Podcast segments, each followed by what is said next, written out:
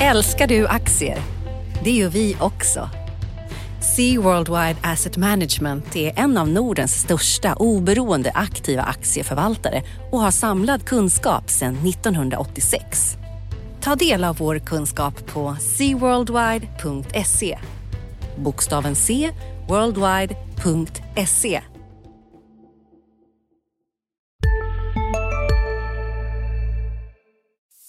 Som prenumerant på Dagens Industri får du tillgång till börsanalyser i världsklass. Följ frågorna som berör, lyfter och fördjupar. Bli prenumerant idag på di.se podderbjudande. På Dagens Industris konferens Bank på Grand Hotel i Stockholm den 14 maj möter du finansbranschens nyckelspelare. På scen står några av Sveriges främsta experter Bland annat Stefan Ingves, riksbankschef, Karin Lundberg, chef för storbankstillsynen på Finansinspektionen och Anders Borg, senior rådgivare. Utmaningar för banksektorn. Vad händer i världsekonomin? Ränteläget? Är AI nyckeln till svensk konkurrenskraft? Det och mycket mer på DI Konferens Bank den 14 maj Boka nu och säkra din plats på di.se konferens. Analyspodden från Dagens Industri. Hej och välkomna till Analyspodden. Det är fredag, det är den 12 april. Johan Wendel heter jag, analytiker och reporter på tidningen. Med mig från Göteborg har jag Rickard Brås, analytiker på tidningen. Välkommen Rickard. Tack ska du ha. Då ska vi se. Jag hoppas du mår lika bra som börsen. Den har ju stigit under veckan här och när vi går in i studion här på fredag strax innan lunch så är den upp med 0,4 procent. Och eh, det är ju rätt bra, eller hur? Ja, jag tittar på OMX30 och den är upp nästan 0,6 procent till och med. Och det är nytt årshögsta som vi har här idag. Ehm, det, det är, man kan ju säga att att läget har spänts då lite inför nästa vecka när, när vi börjar få in rapporter riktigt på allvar. Här. Ja, alltså jag har ju på, man har ju kikat här när börsen har gått upp under året, så har man kikat på till exempel verkstad och känt att det här ser ju lite halvt ansträngt ut på sina håll. Alltså. Och eh, frågan är, kan de leverera? Det är framförallt utsikterna för 2019 och kommande år som vi är nyfikna på. Orderböckerna är ju rätt välfyllda vad vi vet, eller hur? Ja, eh, och sen så har du ju en ehm, det finns ju en valuta och sådär också i dollarn som, som, som, kanske ställer till det lite eh, för oss. Men eh, som alltid så kommer det ju finnas eh, saker som kommer överraska positivt och saker som kanske inte kommer överraska positivt utan bjuda på eh, missöden.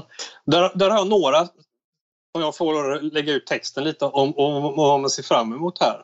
Absolut. En av mina gamla godingar är ju, är ju Fingerprint Cards och den har ju det kändes ju, om vi backar bandet ett år, då kändes det lite som att deras epok var förbi lite och att det var inte så jätteroligt att bevaka den där längre. Men det har ju hettat till här lite igen. Den eh, har seglat upp som en av de mest blankade aktierna på, på, på hela Stockholmsbörsen, som den har varit förr om åren. Och det här rallyt som vi hade i början av året, de första två månaderna så, så gick aktien från 10 till 24 kronor ungefär. Eh, samtidigt som signalerna från mobilindustrin var allt annat än övertygande det rallyt i sig var ju, framstod ju liksom som ganska märkligt och det var ju någon ETF som köpte febrilt och sådär. Under tiden när aktien nu har fallit ner igen har blankningarna bara fortsatt att öka och öka och öka. Den ska bli väldigt intressant att se hur den rapporten blir. Jag tror att rörelseresultatet i första kvartalet kommer bli betydligt mer blodigt än vad de liggande estimaten eh, som man kan få fram i faxet är nu i alla fall. Sen får vi se vad som händer hur mycket de kan täcka över ett dåligt resultat där med, med liksom fortsatta förhoppningar om att eh, Fingerprint-bestyckade kreditkort kommer vara eh, framtiden som ju fortfarande är den förhoppningen som ska få det att ta ny fart igen, det här tynande bolaget. De smarta korten. De smarta korten, ja. De smarta korten som kan... Eh, det var någon som skrev, skrev att, eh, att det kommer vara en jättebra lösning för personer som inte har eh, har råd med, med, med mobiltelefoner. Att det blir en lösning som du kan betala med men inte ringa med. Vi får se hur, hur den marknaden kommer spela ut. Nu, har, har de ju liksom, nu annonseras det ju på löpande band där olika pilotprojekt och sådär. Så vi får ta se om den tar fart. Men det är ju inga pengar som kommer liksom det här kvartalet utan det kommer ju i så fall komma längre fram. Men den här den ser jag fram emot igen. Det är taggat till lite igen i, i Fingerprint på ett sätt som har varit svårt att göra under en period här. Ja, men det blir lite, lite som the good old days här. Jag gillar ja. det. Sen har vi en nykomling på börsen som eh, heter Gaming Innovation Group som varit noterat i Norge tidigare, fortfarande noterat i Norge, men som även har gjort entré på spelbolagsbörsen som Stockholmsbörsen har blivit. Och här, den här förtjänar också ett varningens finger. För vi vet att den svenska marknaden har haft tufft kvartal efter omregleringen. Ehm, det här bolaget har en operatörsdel som är allt annat än pigg kan man säga. Den eh, har varit eh, förlusttyngd. Eh, man försöker att få turnarounda den och satsa på lite färre varumärken och sådär. Den är nordiskt beroende. Sen har, det de tjänar pengar på är, är en affiliate business som också är nordiskt exponerad. Där har du ja, den, den växte inte sekventiellt under förra året så att du har liksom en icke-växande affiliate business som går in i ett kvartal där andra, som till exempel Catena Media har varnat för att det på grund av Sverige kommer att se väldigt trögt ut. Så, så den får jag lite samma känsla som jag hade tidigare i år när jag skrev om Inferatus första, första rapport och varnade för att det skulle komma en vinstvarning där, vilket det ju gjorde. Och sen nu inför MQs rapport också. Det är sådana här jag vet inte om du också får det med den här känslan av att det hänger, hänger en vinstvarning eller en dålig rapport i luften. Jag tycker att den är... Det är en härlig känsla att få. Du menar MQ där, att du ser inga goda tecken i den? Nej, att jag gjorde det inför den rapporten som kom där de då annonserade dessutom ja, okay. en massiv uh, nyemission som de skrev ner egna kapitalet med typ en halv miljard eller vad var det? Ja, men den massiva grejen var, var ju naturligtvis att de var tvung, piskade att göra en nyemission där antalet aktier ökade med 200 procent. Och sen har vi en till här som är lite aktuell här i veckan, Munters. De har ju gjort klart med att de, att de får in en ny VD nu som kommer från Sandviks fina affärsområde Machining Solutions. Eh, om jag har fattat det rätt så ska han tillträda efter sommaren så att eh, Mr Ek som kör eh, businessen nu kommer väl att hänga kvar tills dess. Det, de här har ju kommit lite för lätt undan man, man tvingades skrota i princip sin, sin verksamhet för datahallar, den europeiska delen i alla fall. Och man meddelade att det blir jättesvulstiga omstruktureringskostnader och man sänkte sina finansiella mål i samband med bokslutsrapporten senast. Man tänker att när någon liksom hissar vitt flagg och kapitulerar att det skulle slå mot aktien, men icke som icke, för den här aktien är typ upp 25 procent säkert sedan bokslutet.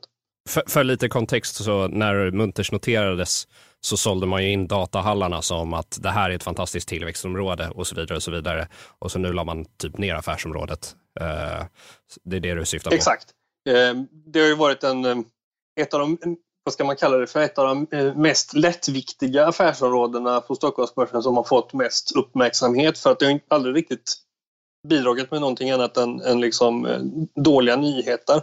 Men det ska bli intressant att se hur Munters då klarar sig på Ja, hur, kom, hur kommer reaktionen vara på en Q8 om den skulle vara svag när aktien har galopperat iväg då på, eh, på, på att man ska vandra, vandra igenom någonting som kommer att vara ett ganska tufft år helt enkelt resultatmässigt i alla fall. Så det, det känns som att börsen här har sprungit lite i förväg återigen då. Va? Men det är såklart det är ett väldigt starkt tecken att man får in en, en VD från, eh, från det här affärsområdet i Sandvik. Lite lustigt också för Sandvik kan man ju tillägga att den tidigare Munterschefen där, han fick ju nyligen klart av att, att han fick lämna ett, en annan del av, av, av, eh, av Sandvik. Så att eh, mycket Munters i Sandvik eh, och tvärtom. Ja, ja men spännande. Och eh, jag tänkte bara om vi ska blicka lite på blankade bolag igen där, så är det ju spännande att byggbolaget NCC, apropå när man tvingas göra omstruktureringar och ta färska tag och så vidare. Så blankningen i NCC ligger ju kvar på väldigt höga nivåer fortfarande. De är ju fjärde blank mest blankade bolaget.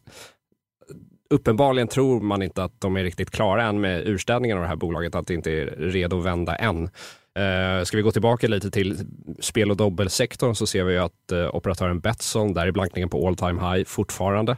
Eh, det är uppenbarligen så att man tror att det kommer inte gå så jäkla bra det här i Holland till exempel eh, och så vidare.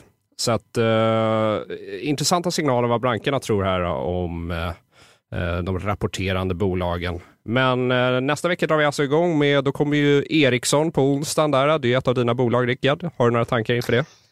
Ja, jag vet inte om man ska lyssna på mig så himla noga. Jag har ju varit liksom ljummet inställd hela tiden till aktien eh, och det fortsätter jag vara. Som, med en dåres envishet så är det svårt att blunda för att du har ett jättevärderingsgap till Nokia som helt enkelt är mycket lägre värderat och därmed ser väldigt mycket mer attraktivt ut. Nu har vi dock kommit in i ett läge där Nokias Q1 kommer ju halta. Det, kommer, det får man förvänta sig att det kommer att vara eh, ganska dålig eh, försäljningsutveckling. Däremot Ericsson, där kommer det nog tuffa på. Man, man hade ju sitt första kvartal med organisk tillväxt i Q3 och sen har det ju rullat rullade på. Det kommer antagligen rulla på här i Q1 också, drivet av USA där man har jättemycket högre bruttomarginaler vilket talar för marginalutvecklingen där också. Då, va? Så att den, eh, ungefär så jag ser det, att du kommer kanske få ett par procent organisk tillväxt och sen ja, det kommer tuffa på helt enkelt. Och, mm. jag tycker att det man kan ha med sig, för det har varit en sån här äh, klyscha att man alltid ska korta eller sälja Ericsson inför rapportdagen. Men sen så har ju den fallit på sniskan lite här på, äh, äh, på några rapporttillfällen. Men det, jag skrev i veckan här att man kan notera att nu har ju faktiskt den sista storblankan retirerat ur Ericsson. Det finns inga publika blankningspositioner as we speak. Och spolar vi tillbaka bara ett år sedan så var ju nästan 5% av eh, kapitalet i aktien blankat. Och det skapar ju sådana här eh, short squeeze eh, rörelser på rapportdagar när de kanske överraskar lite mer positivt än man har väntat. Det riktiga trycket uppåt kommer man ju sannolikt inte att få om de skulle överraska lite positivt på onsdag. Nej, och det blir svårt att dessutom göra om det tricket. Alltså den stora över, överraskningsmomentet kom ju när de rapporterade Q1 för ett år sedan. Då hade du liksom haft en bruttomarginal som knappt rörde sig fastän de hade rampat upp Ericsson Radio Systems. Och sen helt plötsligt bara det smällde till i ett kvartal och eh, allting lyfte. Um, och, och samtidigt då som du säger när du sitter och har massa blankningar och man uppenbarligen blir liksom motbevisad som blankar Då aktien galopperade ju som jag kommer inte ihåg hur mycket den var upp men det var väl tvåsiffrigt i alla fall på den rapporten. Det blir ju jättesvårt att göra om det tricket när du har aktien har gått upp en, vad det nu är, 50 procent kanske. Ehm. Ja, nej, den berömda magkänslan skriker att det blir liksom, de kommer inte möta de här förväntningarna som är och typ aktien kommer gå ner 5% på rapportdagen. Du hörde det här först. Ska vi hoppa in på eh, en, eh, vad ska vi kalla det för, en modern klassiker. Du har ju olika bataljer på börsen med Sandvik mot eh, Atlas hade vi förr till exempel och, och, och, och en lite, lite mindre skala är ju då Öresund mot Krades, de två investmentbolagen som förr i tiden satt ihop men som delades upp efter splittringen mellan Mats Kviberg och Sven Hagströmer. Det som är positivt kan vi konstatera att Creades har äntligen fått rådighet i Lindab där man tidigare varit, där man har varit storägare under mycket lång tid men man har varit motarbetad av allt från tidigare ledningspersoner till tidigare styrelser till andra institutionella ägare. Och under en period var man väl till och med utfrysta ur styrelsen om jag inte missminner mig. Resultatutvecklingen var helt flat i fem år i rad. Nu har man tagit kommandot äntligen i det här bolaget. Man har stoppat in en riktigt bra VD från Latours höglönsamma del som heter Nordlock. Och nu fick man liksom en rapport som var väldigt, väldigt stark och dessutom i den här veckan kom det då en omvänd vinstvarning vilket ju vi inte har varit bortskämda med generellt på börsen och definitivt inte i det här bolaget. Så väldigt positivt. Creades har gått starkt på grund av Lindab väldigt mycket. Och i andra ringhörnan så har du då Öresund. Man är storägare i Catena Media. Man, är, man eh, nu, MQ som vi pratade om tidigare är ju väldigt litet nu, men man är storägare där också. Och det är två av de aktierna som gått absolut sämst på hela Stockholmsbörsen i år. Och som inte det var tillräckligt så har man ju då dessutom köpt in sig i Attendo eh, som ju har lite problem, eller mycket problem. Just nu pågår vår stora season sale med fantastiska priser på möbler och inredning. Passa på att fynda till hemmets alla rum, inne som ute, senast den 6 maj. Gör dig redo för sommar. Välkommen till Mio. Hej, Synoptik här. Visste du att solens UV-strålar kan vara skadliga och åldra dina ögon i förtid? Kom in till oss så hjälper vi dig att hitta rätt solglasögon som skyddar dina ögon. Välkommen till Synoptik. Man köpte in sig innan de vinstvarna här nu. Så att av, av de fem sämsta stam, stamaktierna på hela Stockholmsbörsen så är man inne, och, inne i tre av dem. Aktien har ju inte gått så bra men den har gått bättre än vad som är motiverat. Och tittar du hur de värderas nu så har du en liten rabatt på Creades och du har en premie på Öresund och jag vet inte om det känns helt motiverat i det här läget. Sen, sen ytterligare en grej. Jag, jag har liksom genom tiderna haft säljrekar på både Öresund och Creades. Och en sak som man kan notera där är ju att det är ganska olika reaktioner på när du skriver att man ska sälja de här två Eh, och, och, och, ofta är det ganska avslöjande hur, vilka reaktioner du får på en säljrek. Att jag blir nästan nervös om det inte kommer ett surt mejl eller ett argt telefonsamtal för det brukar vara ett positivt tecken att man är någonting på spåren. Jag kommer ihåg när jag, ganska hårda ordalag så att jag skrev att man skulle sälja Öresund i oktober 2016 när, de, när investmentbolag allmänt var stekheta och premien då i synnerhet i Öresund var på en väldigt, väldigt hög nivå. Man skulle nog kunna säga att det var lite galen värdering. Och Mats Kviberg blev inte så nöjd så han ringde och skrek. Så att jag nästan blev lomhörd. Um, och det som gjorde saken ännu värre då var nog att jag antydde att Creades var ett bättre alternativ för den handlades fortfarande med rabatt på 15% på den tiden. Så hade man varit lite smart och följt den liksom, reaktionen så hade jag, hade jag sålt en djur och satt barnen i pant och långat Creades och kortat Öresund för avkastningen sen dess som jag kollar upp nu är du 70% upp på Creades sen dess och 2% i Öresund och jag vet inte om 2% över två och ett halvt år är så det är jätteimponerande. Och det är framförallt en period då börsen har gått väldigt bra. Ja, börsen är upp ungefär 28% inklusive utdelningar under den perioden så att Öresund håller ju lite på och liksom vacklar och håller på att tappa den här tidigare imagen av en superavkastare som man, som man har haft och man var under väldigt lång tid men de senaste åren har det ju inte gått har, har det inte varit helt bekymmersfritt och i år så är, är, har man en helt bedrövlig substansvärdesutveckling. Jag måste bara fråga dig, för de skriver ju, Öresund skriver ju så här på sitt Twitterkonto när de kommenterade den här Q1 som kom i veckan. Då skrev de så här, en rejäl snegunga, punkt, punkt, punkt. Vid årsskiftet positionerade vi oss för en sidledes börs med stor kassa och icke-cykliska aktier. Priset blev att vår substans stod stilla samtidigt som börsen rusat. Ibland gör det ont att sticka ut hakan. På sikt måste man göra det för att slå börsen. Vad säger du när du hör det? Ja, att eh, det är svårt att eh, få någon avkastning om du har aktier som går eh, ner. Ja, det, det, det, det, så är det. Det kan jag hålla med om. Jag är beredd att hålla med om det. Men, men jag måste säga, alltså, om man tittar, om vi ska vända blicken lite mot Creades, så liksom, där har du, det, över 50 procent av substansen är väl Avanza och Lindab. Alltså, det, jag tycker inte det känns jättelockande heller om jag ska vara ärlig.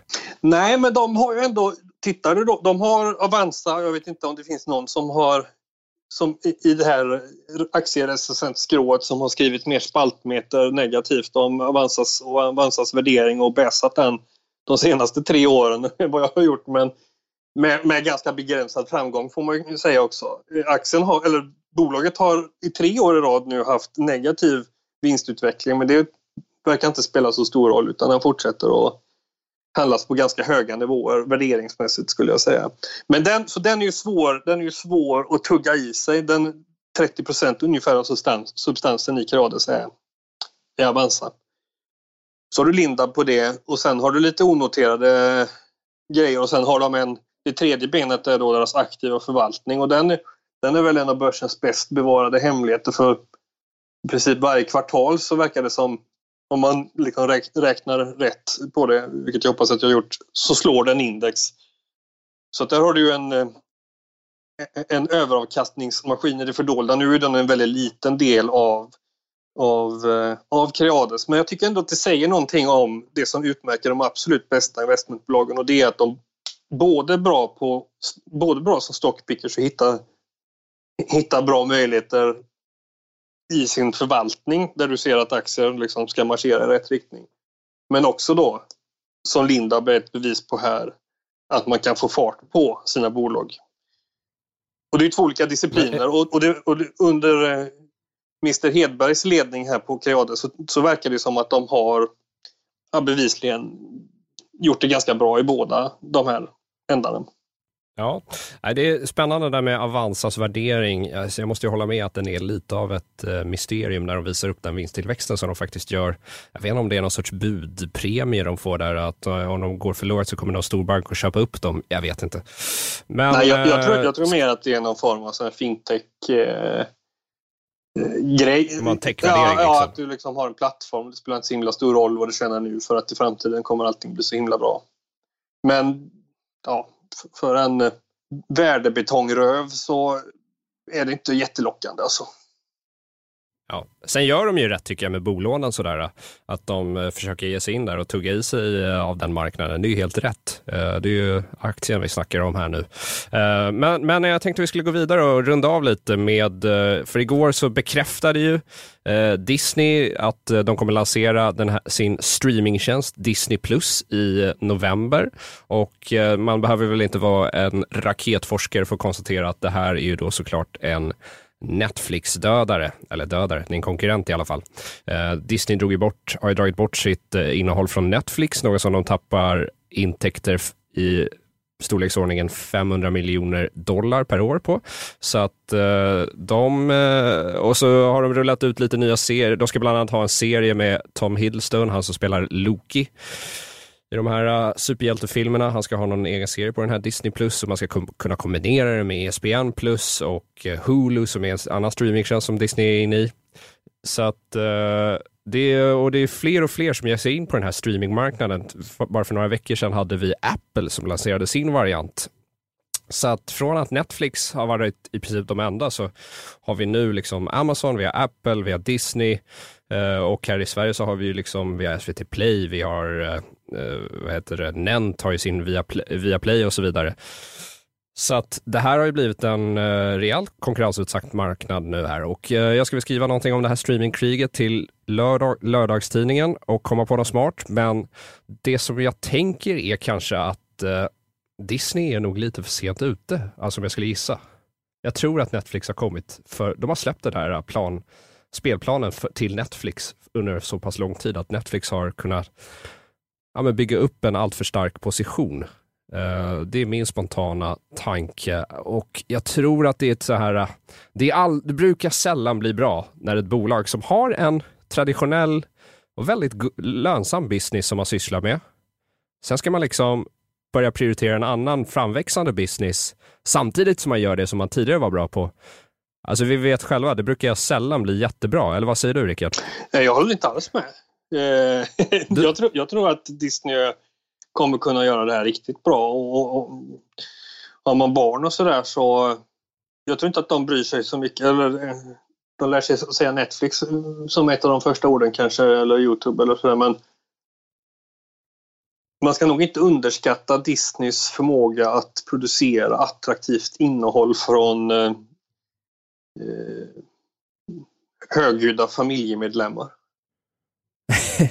men, men det är ju ett problem för Disney till exempel då, för då har de Hulu, de har eh, liksom Disney Channel, de har sina biogra eh, biografintäkter att skydda. Alltså, Netflix släpper ju allting på en gång på sin streamingtjänst. Det är det enda som betyder någonting för dem. De har ju en lite begränsad liksom, biograf, eh, biografer, men det är bara för att de ska kunna kvalificera sig för Oscars och så vidare. Alltså för Disney finns det massa konkurrerande intressen och det, jag tror att det kommer bli svårt för dem att balansera allt det här på ett bra sätt. Och sen så har de ju faktiskt andra streamingtjänster. Alltså, som sagt, de har ISBN+, de har uh, Hulu och så vidare. Jag vet inte, jag tror att det är för många kockar i den där soppan alltså. Ja, men från ett svenskt perspektiv då, om du lägger in, vad ska Telia hitta på nu när de köper Bonnier Broadcasting? Tror du att det är deras, när de gör en egen Telia-plattformen för tv. Tror du att det är den som kommer att kunna konkurrera ut Disney och Netflix och vad de heter? Ja, jag vet inte. Jag tror inte det. Jag tror inte att Fångarna på fortet kommer att... Eller det, jag ska inte säga någonting. Folk kanske tittar på Fångarna på fortet fortfarande. Men jag gör inte det. Um, det man kan konstatera är att det finns stora jättar som investerar väldigt, väldigt, väldigt, väldigt mycket på den här fronten och ska man in i det kriget då um, Ja. På sikt blir det spännande hur det här påverkar till exempel Nordic Entertainment. Eh, alltså den numera avknoppade delen från MTG som innehåller Viasat och allt det här. Alltså de, jag intervjuade ju Anders e- eh, Jensen där i samband med att de knoppade av verksamheten och han eh, sa ju den här att fördelen med oss är att vi är globala, men vi är också lokala. Han ville inte säga global, trots att jag pressade honom och försöker säga det. Han ville inte ta det ordet i sin mun. Eh, men eh, och jag, jag, jag, köper det han säger faktiskt, att så här, vi är bra på att producera innehåll som riktar sig till den nordiska marknaden här. Vi har också sporträttigheter eh, som är väldigt attraktiva och som är väldigt efterfrågade av våra kunder. Men på sikt så blir man ju lite så här, ja, men ni har ju inte, det är svårt, de har ju inte de finansiella musklerna som ett Apple har till exempel. Ja, och plus att du kommer att få hårdare konkurrens tror jag av Telia vill ju också ha de där tv-rättigheterna som Nent har. Så vi spolar fram lite så att du kommer att ha en rimligen tuffare konkurrenssituation om den typen av innehåll. Absolut, absolut. Och eh, det var ju spännande häromdagen när eh, Nordic Entertainment meddelade att de har plockat eh, i princip all vintersport som är i Vinterstudion på, på SVT här. Som ett par år kommer det gå på Viasat-kanalerna istället. Och eh, vår eh, krönikör här i tidningen, Olof Lund, skrev ju en väldigt bra grej på det där. Jag tycker att det är spännande att se hur Kanal Plus gjorde en gång i tiden när de tappade sina Premier League-rättigheter. Alltså att man ville inte delta i det här pris, prisracet uppåt. Man helt enkelt bara, nej men det är för dyrt för oss. I slutändan visade det sig att det var mycket dyrare att avstå de här rättigheterna, för de tappade man ju till Viasat och sen så blev ju Kanal Plus sedermera Simor. Det gick inte så jäkla bra där. Men eh, ja, det blir spännande att se var det här tar vägen. Eh, det som är lite trist är väl kanske att vi får se vad som, om konsumenterna vinner på det här i slutändan. För nu blir det ju väldigt många tjänster som man ska eventuellt betala för. Disney kommer som sagt ha 699 dollar för sin tjänst. Netflix har ju annonserat prishöjningar tidigare i år. Eh, jag tror att 699, man måste nog höja de priserna i framtiden om det här ska gå runt ordentligt. Men vi får se var det landar. Du, eh, vill du få avslutningsordet här, Rickard? Nej, jag har blivit väldigt sugen på att titta på någon Disney-film eller lyssna på Disney-musik nu för att komma in i rätt helgstämning här. Ja, slå inte på de nya Star Wars-filmerna för de är riktigt dåliga tycker jag. Tyvärr. Eh, men då tackar vi för att ni lyssnade och så ses vi framöver och ni ska inte glömma bort att lyssna på våra andra poddar. Vi har ju Ledarskapspodden Förnuft och känsla. Vi har Makropodden Makrorådet. Man kan också få Ekonomistudion, tv-programmet som vi kör på DTV. Det kan man ju få som podd och även Morgonkoll så att du har koll på vad som händer på morgonkvisten där. Eh, jag har inte koll på vad som händer på morgonkvisten kan jag säga. Det måste in två koppar kaffe, sen är jag med. Men du, uh, då tackar vi för oss, oss Rickard, eller hur? Och så önskar vi trevlig helg. Trevlig helg. Tack och hej. Hej, hej. Analyspodden från Dagens Industri. Programmet redigerades av Umami Produktion. Ansvarig utgivare Peter Fellman. På Dagens Industris konferens Bank på Grand Hotel i Stockholm den 14 maj möter du finansbranschens nyckelspelare. På scen står några av Sveriges främsta experter. Bland annat Stefan Ingves, riksbankschef, Karin Lundberg, chef för storbankstillsynen på Finansinspektionen och Anders Borg, senior rådgivare. Utmaningar för banksektorn. Vad händer i världsekonomin? Ränteläget? Är AI nyckeln till svensk konkurrenskraft? Det och mycket mer på DI Konferens Bank den 14 maj. Boka nu och säkra din plats på di.se konferens. Som prenumerant på Dagens Industri får du tillgång till börsanalyser i världsklass. Följ frågorna som berör, lyfter och fördjupar. Bli prenumerant idag på di.se podderbjudande.